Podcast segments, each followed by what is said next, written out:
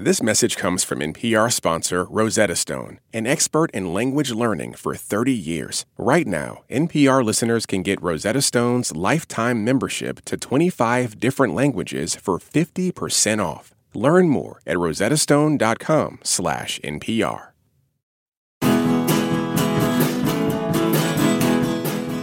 The fun new series Colin from Accounts is part raunchy comedy, part romantic comedy, part friendship story, and part very cute dog. It begins with two strangers having a terrible day that winds up tangling them together no matter how hard they sometimes try to get untangled.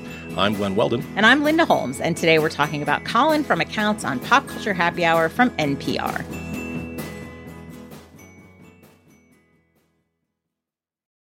Support for NPR and the following message come from FX's The Veil, starring Elisabeth Moss. FX's The Veil is an international spy thriller that follows two women as they play a deadly game of truth and lies on the road from Istanbul to Paris and London. One woman has a secret, and the other has a mission to reveal it before thousands of lives are lost. FX's The Veil, now streaming only on Hulu.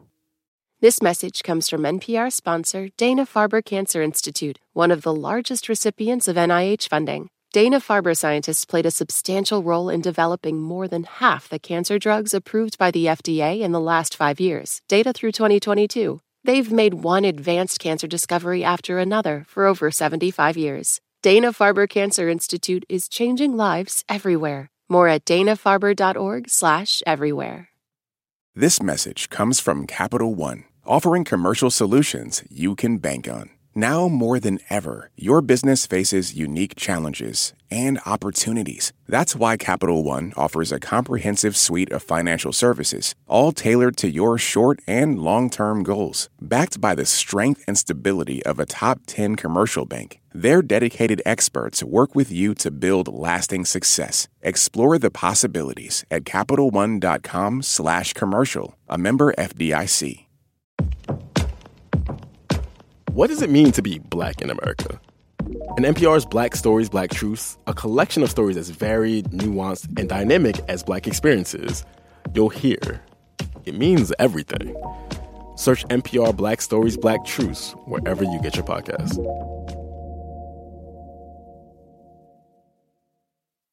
Here with me and Glenn today is Margaret H. Willison, faculty with Not Sorry Productions. Welcome back, Margaret. Hi, you guys. I'm so excited to be here. We are always excited to have you. Colin from Accounts is an Australian comedy series created by and starring the real life married couple Harriet Dyer and Patrick Brammall. They play Ashley and Gordon. She's about to turn 30 and is in medical school. He's a little older and runs a brewery. And one day, a chance meeting results in an injury mm, to an adorable little dog for whom they reluctantly decide to take joint responsibility. Their friends and family are around to be alternately intrigued and concerned about their strange bond, and their little dog is depending on them to keep it together. Colin from Accounts is streaming now on Paramount Plus. Glenn, you were one of two friends of mine who told me within about a 24 hour period to watch this show. Uh-huh. Um, so I know that you enjoyed it. Tell me about uh, why this hit for you. Yeah, it was odd because it's a rom com, and that's usually not my bag. But then I realized uh-huh. I wasn't watching it as a rom com. I was watching it as a com, as a hang, yeah. as a mm-hmm. vibe. Mm-hmm. Uh, I don't, as a rule, concern myself with what heterosexuals get up to. It's none of my business. So, you know, they're going to get together together, but I just wanted to hang out with these people. And it was also a bit unusual for me because usually in comedies, I like joke density, I like crisp, snappy dialogue. This isn't that. This is much shaggier. I was here for the way they just kind of react to each other, I guess. Because Brammall in particular does this thing where he starts saying one thing and then gets a look of fear on his face and then mm-hmm. channels it into saying mm-hmm. something else. Mm-hmm. I could mm-hmm. watch that all day. Um, oh, so so handsome. Mm-hmm. Yeah, sure, sure. And as has been much discussed, Australian humor is earthier than American humor, I think. so the pilot alone has a poop bit, a pee bit, and a fart bit. I could have had them Coco Chanel that a little bit. I could have had them remove one yeah, scatological yeah. accessory before leaving for the day. I get that. Uh, but I'm along for the ride. I'm looking forward to season two. Yeah, and I will say, I think those bits become after the that first episode a little less right. frequent. I don't think they keep it up at quite that pace, although there's certainly some of it. Margaret, what did you think about this one? Oh, I enjoyed it so much. it really is in the tradition of, I would say, both catastrophe, uh-huh. which I adore. Yes, yes. And you're the worst. Sure. Oh, good, good pull. And those three things together with my to many inexplicable antipathy to Sleepless in Seattle uh-huh. have made me realize that like I might like romantic comedies better when the romantic comedy knows its main characters are jerks. Huh. Right? Like not all the time, not to everybody on good principles, but like not always perfect people. Sure. Like I think if you make it a little hard to like the characters, coming to like them and then watching them like one another is so satisfying for me. And I think this show does that super, super, super well. Right. Well, and I think that like when you set up a romantic story where the two people are, as you say, jerks, we could use other language, we won't. Mm-hmm. You also put them in a position where not everybody likes them. Do you know what I mean? Yeah. So mm-hmm. you get the feeling that one of the ways in which they're well matched is that neither one of these people is to everyone's taste for slightly different reasons. She's kind of uh, gosh, what do I even want to say? He's more of a mope mm-hmm. at times, and mm-hmm. she's more of a the opposite of a mope. She's kind of out there and like partying and all that stuff. And the other thing I really liked about this relationship is that I really liked how they handled the age difference. Now, yeah. in real life, she's 35 and he's 47, according to my internet research. Mm-hmm. And so, you know, they're but they're playing her younger, and I would say they're playing him. All they say is 40s, I think, about him. Mm-hmm. Mm-hmm. But as in real life, it's not an age difference that would make you think yuck, right? Like that she's right. she's old enough that you don't feel like the fact that he's significantly older introduces much in the way of power dynamics or anything like that. but yeah. it does have this really interesting effect where, like, because she's turning 30 She's right in this place where she's kind of transitioning out of her 20s. And there is an episode on her 30th birthday that deals with the fact that like when you're in your 20s you want to have a certain kind of night out that by the time you're in your 40s and obviously these things are not universal. Plenty of people in their 20s are not partiers. Putting people in their 40s are partiers. For a lot of people i think there is a, a kind of wild night out that in your 20s seems incredibly fun and in your 40s just seems exhausting. so I, they make the age difference not just the age difference itself, even though they talk about it a little bit and her friends comment on it and his friends comment on it, but mm-hmm. it's more like it's how it changes what their interests are, you know? Yeah. Yeah, I mean, I like that we're finally at a place where when an older guy and a younger woman hook up, there's attention paid to the age gap instead of pretending it doesn't exist. Mm-hmm. We're no longer mm-hmm. pretending it's the norm. It's weird and it's difficult. And that episode you're talking about is maybe my favorite because it features some of her terrible friends. Her, to be honest, to be fair, so cartoonishly terrible yeah. friends. Mm-hmm. Do you guys tapas? Mm. Tapas? Oh no, it's actually pronounced tapas. Is it? Uh, no, uh, no, but I do have a menu of wonderful things that we've worked on. That we can maybe. Why don't we just get like food delivered in? Like, why don't yeah. we just do that? We like, can't do that, unfortunately. Oh, rude. Me. I was worried it was going to get a little millennials with their avocado toast adjacent. but I think because they're not really there as characters, and I'm glad we didn't get anything to humanize them, because they're there to make Gordon, the character played by Brammall, profoundly uncomfortable. He, he's just so appealing when he is struggling. And that's that was my favorite part of the show. I think my favorite episode was the one right before that. There are two birthday episodes for Ashley. The first birthday episode is she is going home to her terrible mm, but ostensibly mm-hmm. loving mother and yep. her mm-hmm. absolutely appalling stepfather. Yep. And they are experiencing just like the grimmest family dinner of all mm-hmm. time. And you're mm-hmm. watching them try to cope with like wanting to get the best out of it, but also being horrified by what's occurring. Right. Mm-hmm. What I love about that episode, I'm so glad you mentioned that episode with her family, Margaret, because the thing about a romantic comedy, especially one that has some uh, as Glenn mentioned, the some poop humor and some pee yeah. humor and things like that. You still have to ground it for me in something genuine, in yes. something where you genuinely feel that there is some true affection developing between these people. And it has to be based on something more relatable than whatever the kind of wacky way that they meet is. And you really get a sense in that episode that he is becoming very kind of concerned for her feelings. And also in that way that when you meet people's families, you understand them way better. Mm-hmm. Yeah. Um, which is, I think, I find always true. And I think when he meets her family, it kind of makes her click into place for him a little bit. There's a lot of kindness in that episode that to me helps take a little bit of the edge off of how misanthropic the show sometimes is yes. about certain things and how many people on it are unpleasant. You know, his ex is unpleasant, her ex is unpleasant. Mm-hmm. and I I did really appreciate that that episode I think gave it some emotional heft. Yeah, because he does stand up to her mother on on her behalf. So yeah, in one sense, I guess you could say he's white knighting, but in such a gentle, believable way. Yeah, he's, right? he's not. He doesn't right. tell her about it afterwards, so he's not Mm-mm. trading on it in any way, which I guess Mm-mm. is the bar. I guess. Yeah, yeah, and I think he does it in a way where he genuinely comes across when he is defending her and this is when she mm-hmm. when she's not there mm. right? right when he is defending her to her mother he does it in a way where you really get the feeling that what he would like to see happen is for her mother to understand what he's saying. It's not just a matter yes. of like, I want to tell off her mother and right. like make a big show of it. He genuinely is trying to explain to her mother what is wrong with the way her mother approaches her. I completely understand showing me the embarrassing home videos and making jokes about how hard labor was. And, you know, I get all that completely.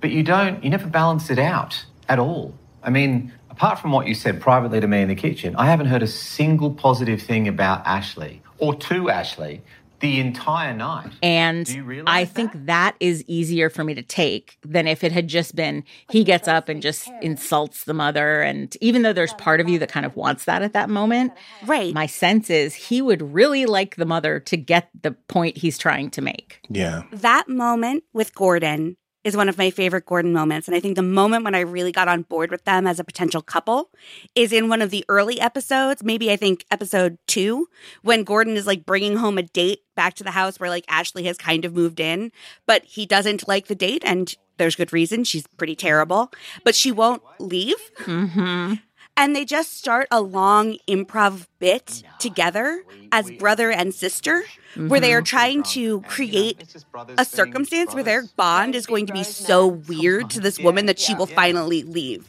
So, where'd you guys grow up? Adelaide. Melbourne. Then Melbourne Adelaide. first, then Adelaide. Yeah. Because, but we had to move around a lot as kids. We had to because of dad's ankles. They called him Fat Ankle Joe, oh. and, and they laughed him out of the navy. so and we, we couldn't watching how much fun they are clearly having with each other in that process, and watching how much fun they're having, sort of like setting a slightly challenging thing to incorporate for the other person and then having the other person do it mm-hmm. is really really fun and you're like oh i'm into these two that's when they overcame something that in the first episode kind of distanced me from it and maybe margaret to your point it, it kind of speaks to why i thought maybe they're jerks sometimes. I mean, in the premise of this show, there is something that didn't track for me, which is that she should not pay a dime. and, and, there should be no discussion about whether or not she pays a dime. Glenn's talking about for what happens to the dog. Right. So, what happens to the dog? She flashed him her boob. He uh, ran over the dog. Now, if that boob was a car crash, if he was rubbernecking, the car crash would not be liable in any way. Now, I understand it's believable that she would feel partly responsible emotionally, but not fiscally. And that's what I, I, couldn't figure out why this was even a discussion. They do address that eventually, much to my relief. But man, that was like, am I reading this wrong? The other thing is, she's the one who can't bring herself to put the dog down. Yeah. Like, right. he's willing to be like, we don't have $12,000. The dog has to die. I think that's how it was justifiable to me yeah. is that she's the one who says, we cannot have the dog euthanized. Although I agree, I agree with you, Glenn. Other than the fact that like it is not super mm. smart to distract someone who's driving a car on purpose. You are right it is really his fault. Mm-hmm. I was very impressed with how they navigated out of the very grim beginning of this show. Mm-hmm. Because my other friend, besides you, Glenn, who told me to watch this, said, like, I have to tell you, there's a dog who gets hit by a car in the first episode, and you should know that before you watch it. Mm-hmm. it that's a very tough thing to overcome. Yep. I think I also respected the fact that there are for sure moments in this. And I think you mentioned Margaret Catastrophe and You're the Worst. I think this is mm-hmm. true of these shows too. You do have moments during this where you're like, I am not 100% sure that this relationship is a good idea. Mm-hmm. and that is a daring thing to do in something that is foundationally a romantic comedy because typically what you want to push for is the feeling that like these people are going to be happy, they're made for each other, blah, blah, blah. I just think it's so funny that they keep these people so off balance because there is it's not like in this relationship there's one normal person and one weird person mm-hmm. they're just both very odd in different ways i liked earlier how difficult it was for you to sort of express the weirdness of the character of Ashley mm-hmm. because I think that speaks to the fact that it is a lot more specific and complicated. She's not a type. Yeah, right. she's not a type. And there's this one scene that I really think illustrates that so beautifully and gives you this like quick insight into her character. They are running a trivia night at uh, Gordon's brewery and she's a medical student. They're like, "Oh well, like what's a what's a medical fact? Like give us give us a piece of trivia." What's that? The cerebral cortex. Maybe I could add in a question. Oh, well, it's it's all folded up to maximize surface area, but I mean if you did unfold it, it's like a 20-inch pizza. So, a large. No, it's like an extra large. I think Pizza Hut only goes to like 14 inches. And what I loved about that is that it sort of shows like both poles, right? It shows that she does have this like deep store of medical knowledge. She is actually good at what she's in school right, for. She's smart. but she also has sort of like trash knowledge. Mm-hmm. And there isn't necessarily a good like filtering system for them. They're all just kind of swimming around in there together. Right. And it gives you just a very specific sense of her as a real person and a character that I like loved. Yeah. I also want to mention a couple of other people in the cast who I very much enjoyed.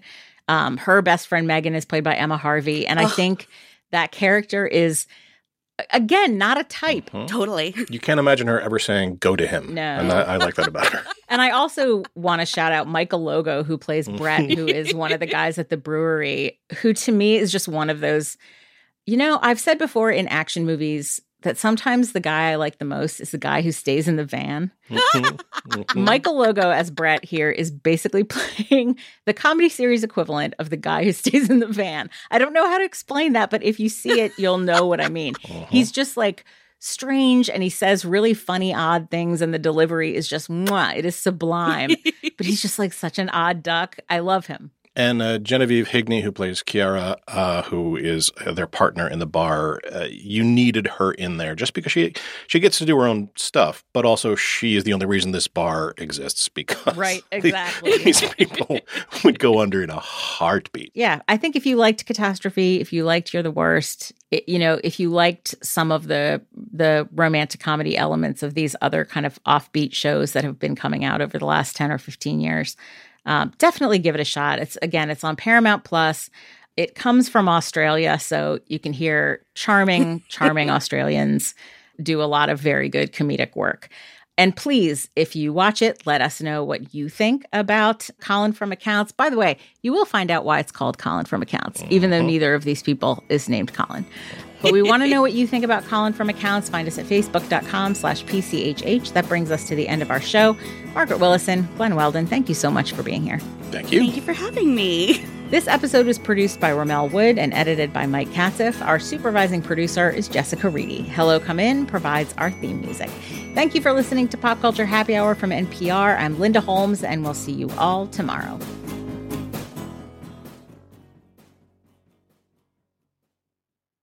This message comes from NPR sponsor Mint Mobile. From the gas pump to the grocery store, inflation is everywhere. So Mint Mobile is offering premium wireless starting at just $15 a month. To get your new phone plan for just $15, go to mintmobile.com/switch. Support for NPR and the following message come from IXL Learning. IXL Learning uses advanced algorithms to give the right help to each kid no matter the age or personality. Get an exclusive 20% off IXL membership when you sign up today at IXL.com/NPR. This election season you can expect to hear a lot of news, some of it meaningful, much of it not.